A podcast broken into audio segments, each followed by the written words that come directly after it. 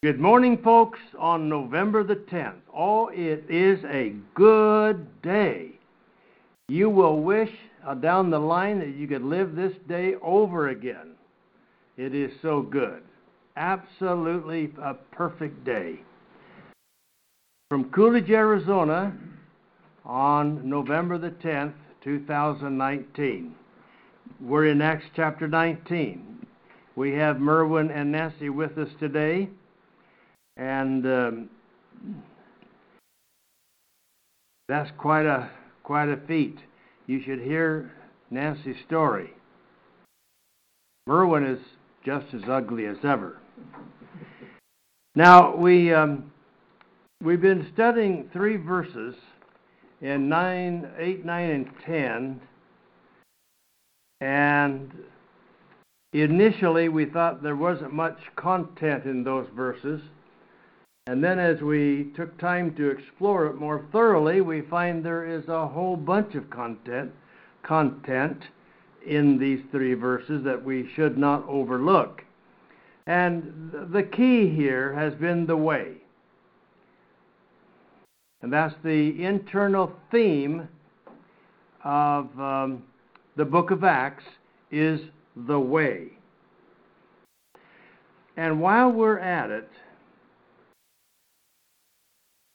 You know, there is another theme in the book of Acts that I want to take you to. And um, don't know whether I, whether I have that written down or not here anywhere, but there there is a, um, there is another theme that's hidden within the context and the very last verse of the book is the key. Turn with me to Matthew or uh, to Acts 28, maybe 31. Not sure about that.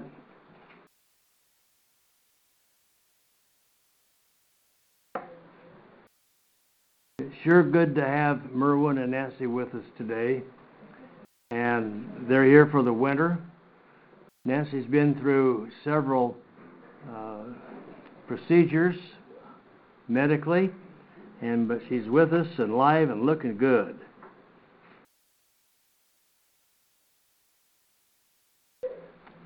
Now, I'm not done talking about the way, but I want to tell you right now that there is something else hidden in this book, and it's in the last word of the book. What is that word? Unhindered. Oh, Alex, you've got a good eye. Teaching concerning the Lord Jesus Christ with all openness, unhindered. All of the book of Acts is heading toward this point because have there been hindrances on the way? Oh, hindrances galore. Nearly every chapter every issue.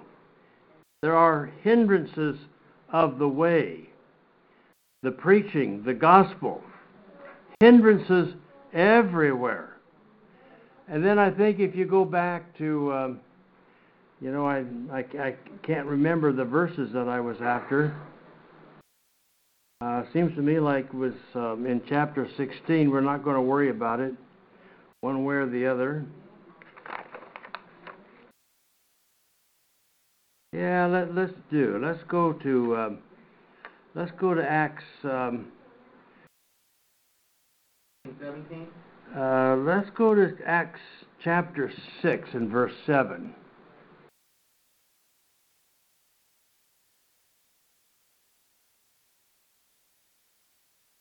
See, we're looking here now at the internal outline of Acts. The big internal outline is the way. We'll come back to that. I'm just introducing now one that we'll develop more fully as we go along, uh, and that is, you, see, the way is the subject. It's the way to glory. That's the subject of the book. It's not the subject is not the acts of the apostles. The subject is the way. And remember how it clo- closed up the way was spoken of as what? The sect everywhere spoken against. All people don't like that part of it, but folks, that's how it's described in the book of Acts. It goes from the way to the sect of the way, and then to the sect everywhere spoken against, which was the way. And that's how it is even to this day. The little sect is referred to, I mean, the little, the, the, the little sect is still the way, no matter how many people are on the conveyor belt. It's still the way. And it's called a sect. Now, we're looking at another little internal outline, and it's the process here. The, pro- the process being revealed to us. In Acts chapter 6, uh, it begins in verse, uh, is that verse 7? Mm-hmm. Uh, the Word of God kept on spreading. That's how it's introduced. Just kept on getting bigger and bigger. And the number of the disciples continued to increase. That's the positive side of this. That's the big story. And in, in particularly in Jerusalem. And a great many of the priests were becoming obedient to the faith. That's the big story. Folks, that's good news after what we've been through so far in the first few chapters of this book. That's good news. It just kept going and going and going. Now, let's go over to chapter um, 19 and verse 20. That's the one. Um, that's the one that we're. That's the area where we are. But I'm going to skip ahead here. Hi, Mary. Hi, David. How is you? We is fine. Okay. So in verse 20, look at this. So the, the word of the Lord was growing mightily and prevailing. So those are con- those were are words of process, the conclusionary process. The word of the Lord was growing. The word of the Lord, the truth, was growing mightily and prevailing, grabbing folks' attention.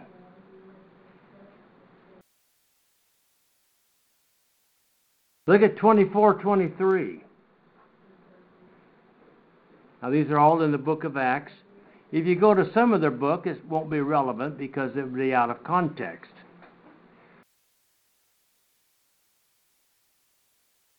Then he gave orders to the centurion for him to be kept in custody and yet have some freedom.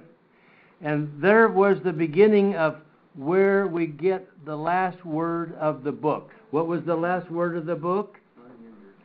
What? Unhindered. Unhindered. Now, folks, don't ever forget that. Where was Paul when he said that, or when Luke said that? In Rome. He was in Rome. Where was he in Rome? In prison. prison. He was in prison in Rome, but the word of the Lord kept growing and he kept preaching unhindered. Oh, folks, get a grab of that. Let that move you. Here in verse 24, uh, chapter 24 and verse 23, and yet some and have yet have some freedom. The centurion said, "Keep this guy in custody, but give him some freedom, and don't prevent your friends from ministering to him." So there was a breakthrough for Paul, and that ends up with the last word of the, uh, of the book of Acts that he was in prison. Oh, you will say, that's not very nice. But within his prison walls, he found a way to keep doing what he was commissioned to do, and he did it unhindered. That ought to make your spine tingle. That ought to make the change in your attitude toward what's going on in the book of Acts. Folks, these two internal themes are most critical to the book. The way, the big theme, and secondly, the process being revealed to where Paul, in prison, could continue teaching about the Lord without being hindered. in full openness. What a victory. It didn't make any difference where he was. Does it make any difference where you are? Not really. He was mission driven. Now, we have some notes. So, those two things I want you to remember when I'm dead and gone. Now, the theme, the big theme of the book of Acts, the subject matter of the book of Acts is what? The way. The way. I'm going to ask it again. The theme, the subject matter of the book of Acts is The way. the way. One more time. The theme of the book of Acts is The way. the way. The question for you today is Are you on the way? We have four things in 8, 9, and 10 that we want to just quickly go over quickly, or I mean very quickly. Uh, verse 8, we He- talked about. You said that on the 20th of October. yeah. Did I say it again? Yeah. Human energy. There, you know, some folks have a lot of a lot of natural energy, but here we are talking about an energy that connects us with God, and that is topic, subject energy. The energy that we get from having a firm conviction about our belief. That gives us an energy that you can't find naturally. It goes beyond natural energy. Naturally, some of us have a lot more than others. That's just a part of humanity. Some folks can go and go and go and go. I went and went and went and went. My energy, that is. So here we have a, a an energy that its origin is from God.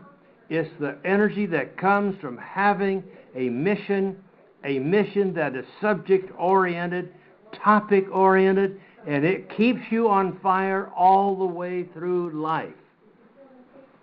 Now learn that lesson and make a deliberate, conscious decision to have that kind of energy. Number two. See? Quick. We talked about human attitudes.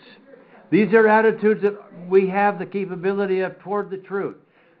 That capability came from God. When you see man, you see the best thing about God there is.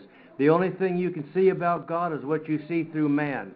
Man at his best is the thing best about God. Not the worst about God. Man at his worst is not man at his best.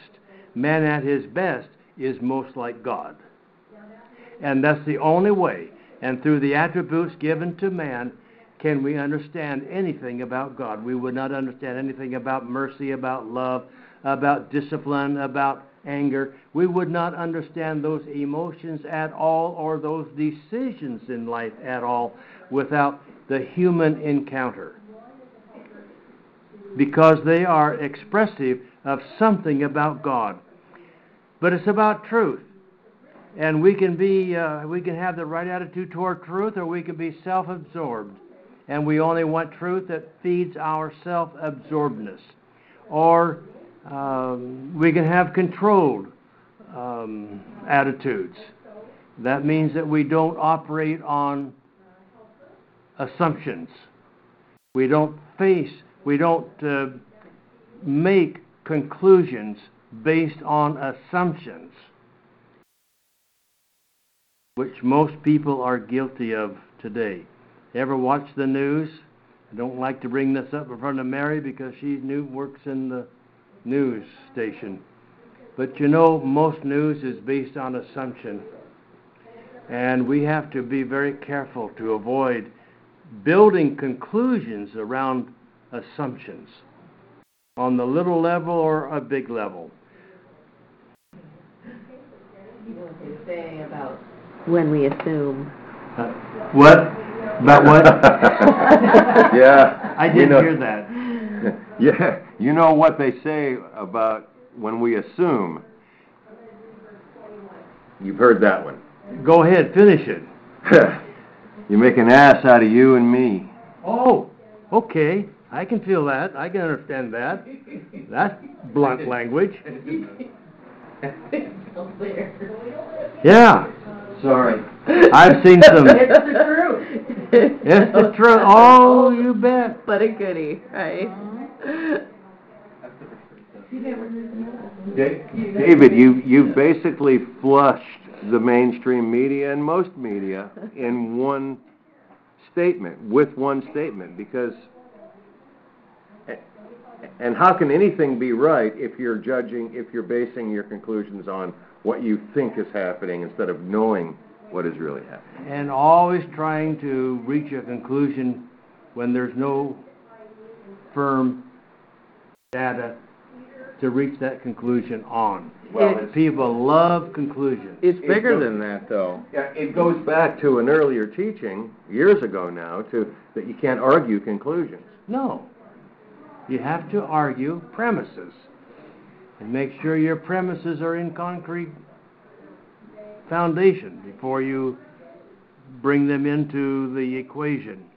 So that's, we have to develop and we have to make deliberate decisions, conscious, deliberate decisions about how we're going to treat life, about what we learn, and those have to be done deliberately. They have to be done. We have to make decisions. I've told you about some of the decisions I've made in life. I've stuck with them since I was eight years old. Not everybody has that opportunity. Not everybody can do that. But at some point, you need to make a firm decision that you're going to stay and be faithful to the Lord's church no matter what. That you're going to go through life with pure speech the best you can. You make that decision. You're going to go through life on the way, all the way. And the way, of course, Jesus said, I am the way, the truth, and the life. He is the way. The way is built on truth. And the church is the pillar and ground of the truth. We're going to stay on that way, built on the truth, all the way to glory. We see it on the way through faith, but at some point we come to that curtain.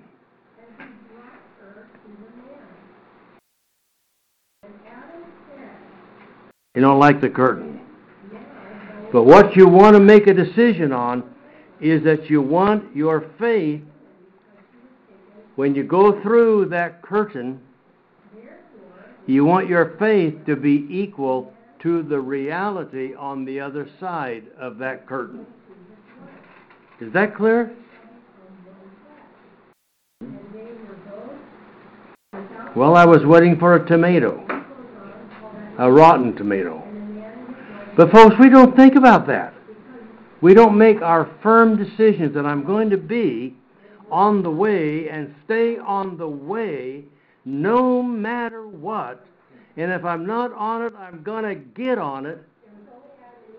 And I'm going to stay put on it. And as I stay put on the way, I want to develop my faith that is so accurate in what God has said about things I can't see on the other side that when I get to the other side, my faith is equal to what I had my faith in. The reality of the other side. We want to have a faith that is equal to what is real. Folks, our kids need to know that.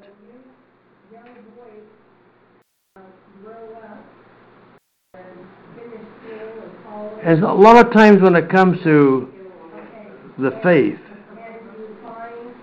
which is, you know, again, I've defined it once already. Faith is believing what God has said about things we cannot see. And that's the theme of the Bible. If you don't understand that, man, you don't know anything. I mean, less than nothing. We live in the situation of faith. All of the Bible was to bring us to the new covenant after the fall of Jerusalem, to put us in the situation of faith.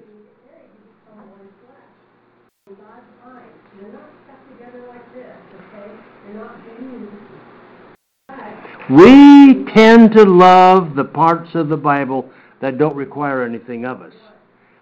That's why some folks are so prone to discussing. By the way, before I finish that last word, last Thursday night, Neil brought the best explanation of end times that I've ever heard. It was just, is Neil here today? I'm uh, having lost my right eye. Everything else is kind of blurred. Um, that's why I drive so fast now. I have to avoid accidents. And I got into my truck this morning and my battery was dead. But fortunately, I have two fingers and I put one on each terminal and it sparked. It started right up.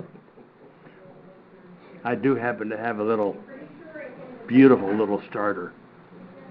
Anyway, but that was the best, most simple, straight cut, concise explanation of end times that I have ever heard. So well done. Huh? Pretty sharp, Yeah. to the point. There's not a lot of not a lot of fluff. No fluff in that one. And that's kind of unusual because he's so full of fluff. That's why we pet him. I forget he's not a cat.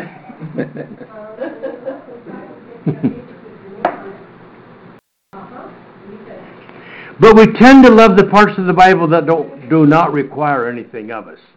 That's where I was going to. That's the sentence I was going to. Uh, we love we love to discuss prophecy because can you do anything about it? Well, from our perspective, all prophecy has been. It was all given to the Jews. It was all fulfilled by the Jews. There's nothing left prophetically to be done. We are in the continuation process of what was fulfilled in prophecy. Historically, we're in the process of living through what has all been done. Everything is done. It is finished. That means it is completed. Jesus said on the cross, and then it was consummated with the fall of Jerusalem in 70 or 73 AD, depending on how you use your numbers there. But you see, we like to get off of things that really keep us on the way because we like we like to have a route of escape. We don't want to focus on the way, and we don't talk about the way to our neighbors and with the neighbors. We have to change our we have to change our attitudes. Number three today in review on number on the notes if you have the notes. I don't have any with me. Uh, human creativity is expressive of God as well. If you find your way in a cesspool, remember there is always a way out of the cesspool. And we talked about Tyrannus. And wouldn't you know it? Sharon grabbed hold of that and sent me 20, 30 pages of research. Phenomenal. Some of it is really relevant. Most of it is repetitive about the school of Tyrannus. We don't know for sure about who or what Tyrannus was, but it is a place of education used secularly for the most part, if not for the full part, and could be rented out in the off hours. And apparently, Paul rented the school of Tyrannus out. It was a school building of some kind. We don't know. Uh, even after reading her, her all of that material, excellent material and fascinating reading, but they all end up, you know, we don't know some of these things for sure. Yeah, and I like that. I like if we don't know it, we don't know it. We don't know here. And I thought I had been looking for archaeological evidence, but I haven't found any, and Sharon hasn't yet either. But, but she has found things uh, that I didn't know, and I didn't happen to bring it with me today. But anyhow, the certain school of Tyrannus was a place that was became available. So when Paul had to leave the synagogue, get out of the cesspool that he found there, they moved the big number of people to Tyrannus, and they continued their schooling right there. And you'll notice in verse 10 is the result, and this happened for two years. They stayed in this rented location. I don't know about the rent. Uh, they, they stayed there for two years so that all of those dwelling in Asia, from that place of escape from the synagogue, from this little place, it grew. And so much so that all of those dwelling, the inhabited parts of Asia, all heard the word of the Lord. Both Jews and Greeks. Now that's some accomplishment. Dave, Yes. we have a, we, we don't really know exactly what was the tipping point for the, the, the breaking away, the departing. We Well, don't really you- know that for, we don't know the specifics of that. We do not know the specifics. It just says uh, that uh, he, um, uh, when they they did, they were not believers. So that's an attitude. They were hardened. They were hardened. That means they had dried up. They had lost their resilience to truth. Yeah. And Paul didn't want to be in that kind of an environment. So he he looked at that thing as a cesspool. I'm going to get out of here. I don't want to be with these dried up people. It wasn't because they were using some kind of skin lotion. Had to do with their brain. People dry up. Had to do with their heart. Had to do with their heart. Good point. And uh, you know they they spoke evil of uh, of the way. That's what it was in verse nine. They spoke evil of the way. That is the key and most specific part of that. They spoke evil of the way. So you wouldn't want to be a part of a group that spoke evil of the way, because the way is the theme of this book. It begins in Acts 1, all the way through, is the way. You see, we don't get those words specific until now. Mm-hmm. But they're there all the time.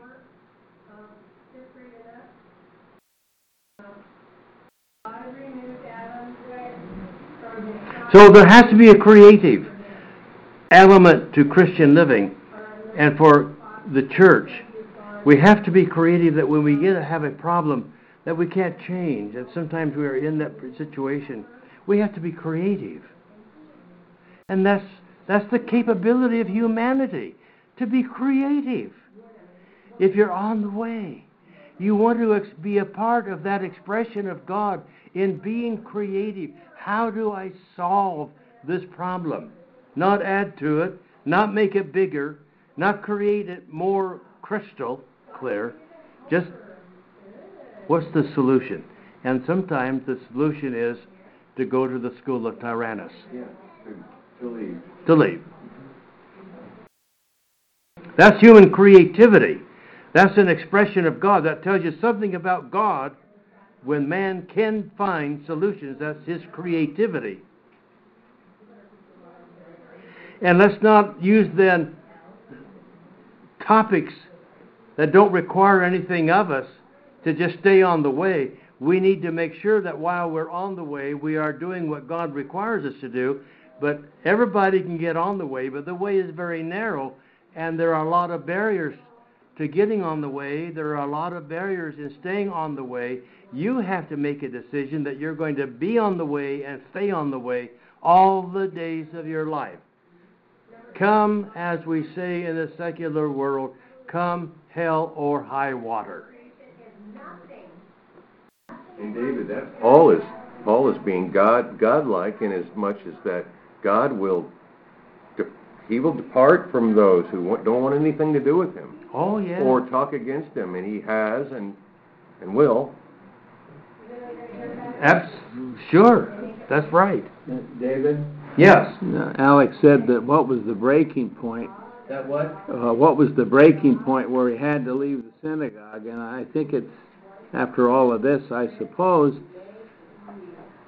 whenever he was spending time trying to teach and it was being countered, hindered, and mocked, to the point where nothing was useful any longer, Nothing was getting done. you, that's time you have to go then. I guess up to that point, you put up with it as long as some are coming to the truth, but there comes a time. There comes a time. And that was the goal of the ad, the ad, the adversary, was to make him be quiet. Yep. Um, then it was time to go on, and I suppose we need to think about that. Yep. Yeah. I think uh, it's a big issue. Yeah, it is. Big, big subject. Fourthly, on and uh, so every problem has a solution, and they were in Tyrannus for two years.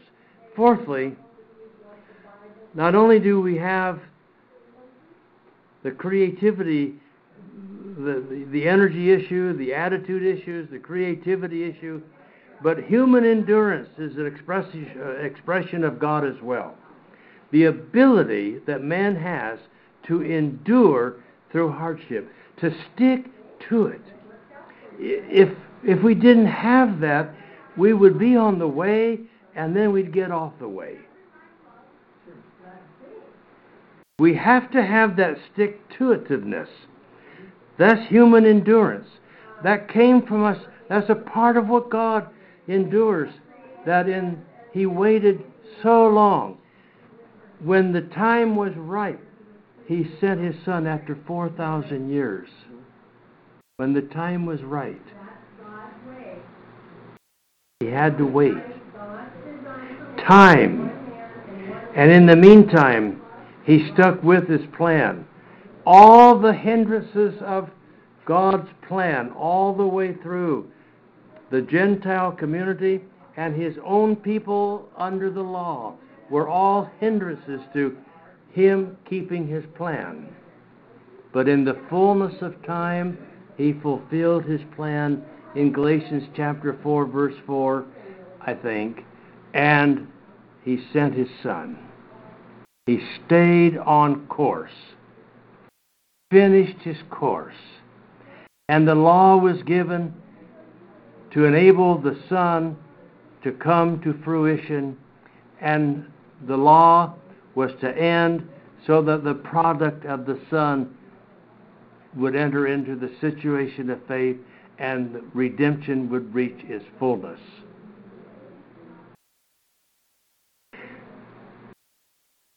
We have to stick with it. How do we stick with it? We have to have worthwhile objectives. It takes time. It took two years here. Look at what happened. All the people in Asia heard. Doesn't mean that every individual heard. It means that it had been put out to where it was available to everybody. I might say here that when you're in the process of taking the word to the world or to Coolidge, we always like to go to the world because that kind of gets us out of an immediate responsibility. That wasn't nice, even though you thought it was. It was not intended to be nice, Mary. But the problem is that if we get the word out, that's our responsibility. It is not our responsibility to see how many respond to it. You see the difference? I don't have to assume the responsibility. Notice here, for two years, all of those dwelling in Asia had had access to the Word of God, to the Word of the Lord Jesus. Both Jews and Greeks, that's all of the inhabited world, had access to what was right. Those who rejected it have become third world countries. But he was not responsible for their response. Paul's responsibility and the people from Tyrannus, their responsibility as a whole was to make it available to everybody, however means and whatever means they had had access to at that time. They were not responsible for the results. Now Roman Romans Paul tells us something about he said my job is to see that every seed that gets planted sprouts. Is that what he said? No. Can then somebody tell me in Romans what where where he says that? He says, "No, my job is to plant. Somebody else's job is to water, germinate those plantings." And then, if there's going to be a harvest, who gives the harvest? God. God puts it all together. Folks, there's nothing we can do about that. Because God will not change how you think. God will not things change anything about what you think about me or what you think about Neil or what you think about anybody in here. It Doesn't make any difference. God's not going to change. But if the truth is out and it is watered, has to have water. First Corinthians three six. Does, uh, three six, you got it? Oh well, that's um, I said Romans, didn't I? That's maybe one of them. Okay. What is Apollos and what is Paul? Servants through whom you believe, even as the Lord gave opportunity to each one. I planted. Isn't that what I said? Paul, he planted. Apollos watered. Apollos came in after the planning, apparently. He was a motivator. We know, we know that about Paulus, don't we? Yeah. He moved the crowds. A real, true motivator. Got people to make decisions. But God was causing that system that He has put in place. God causes the growth.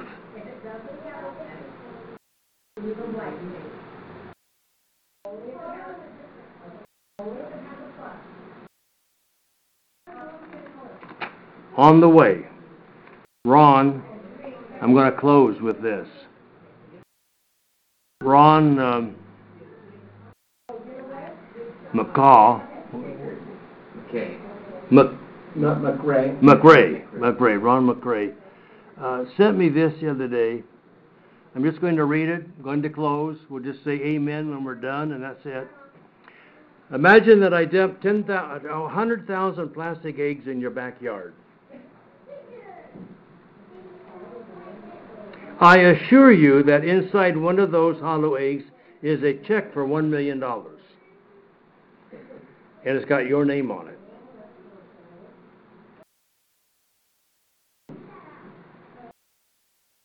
Would you get discouraged if you opened the first 100 eggs without finding the check? How about the first 1,000 eggs? Of course not. You just keep opening those eggs, just waiting for the moment when you'd find the check. Paul knew the meaning of the word suffering. He had been beaten, stoned, imprisoned, shipwrecked, starved, and rejected. And yet Paul said that his sufferings were nothing compared to the glory that would come. That's ending the way. See, coming to the end of the way. Going through that door and entering into reality. No longer by faith, but what's real. In other words, Paul had opened a lot of empty eggs. But he never gave up or got discouraged. He believed that something great was in his future. God's glory revealed in him.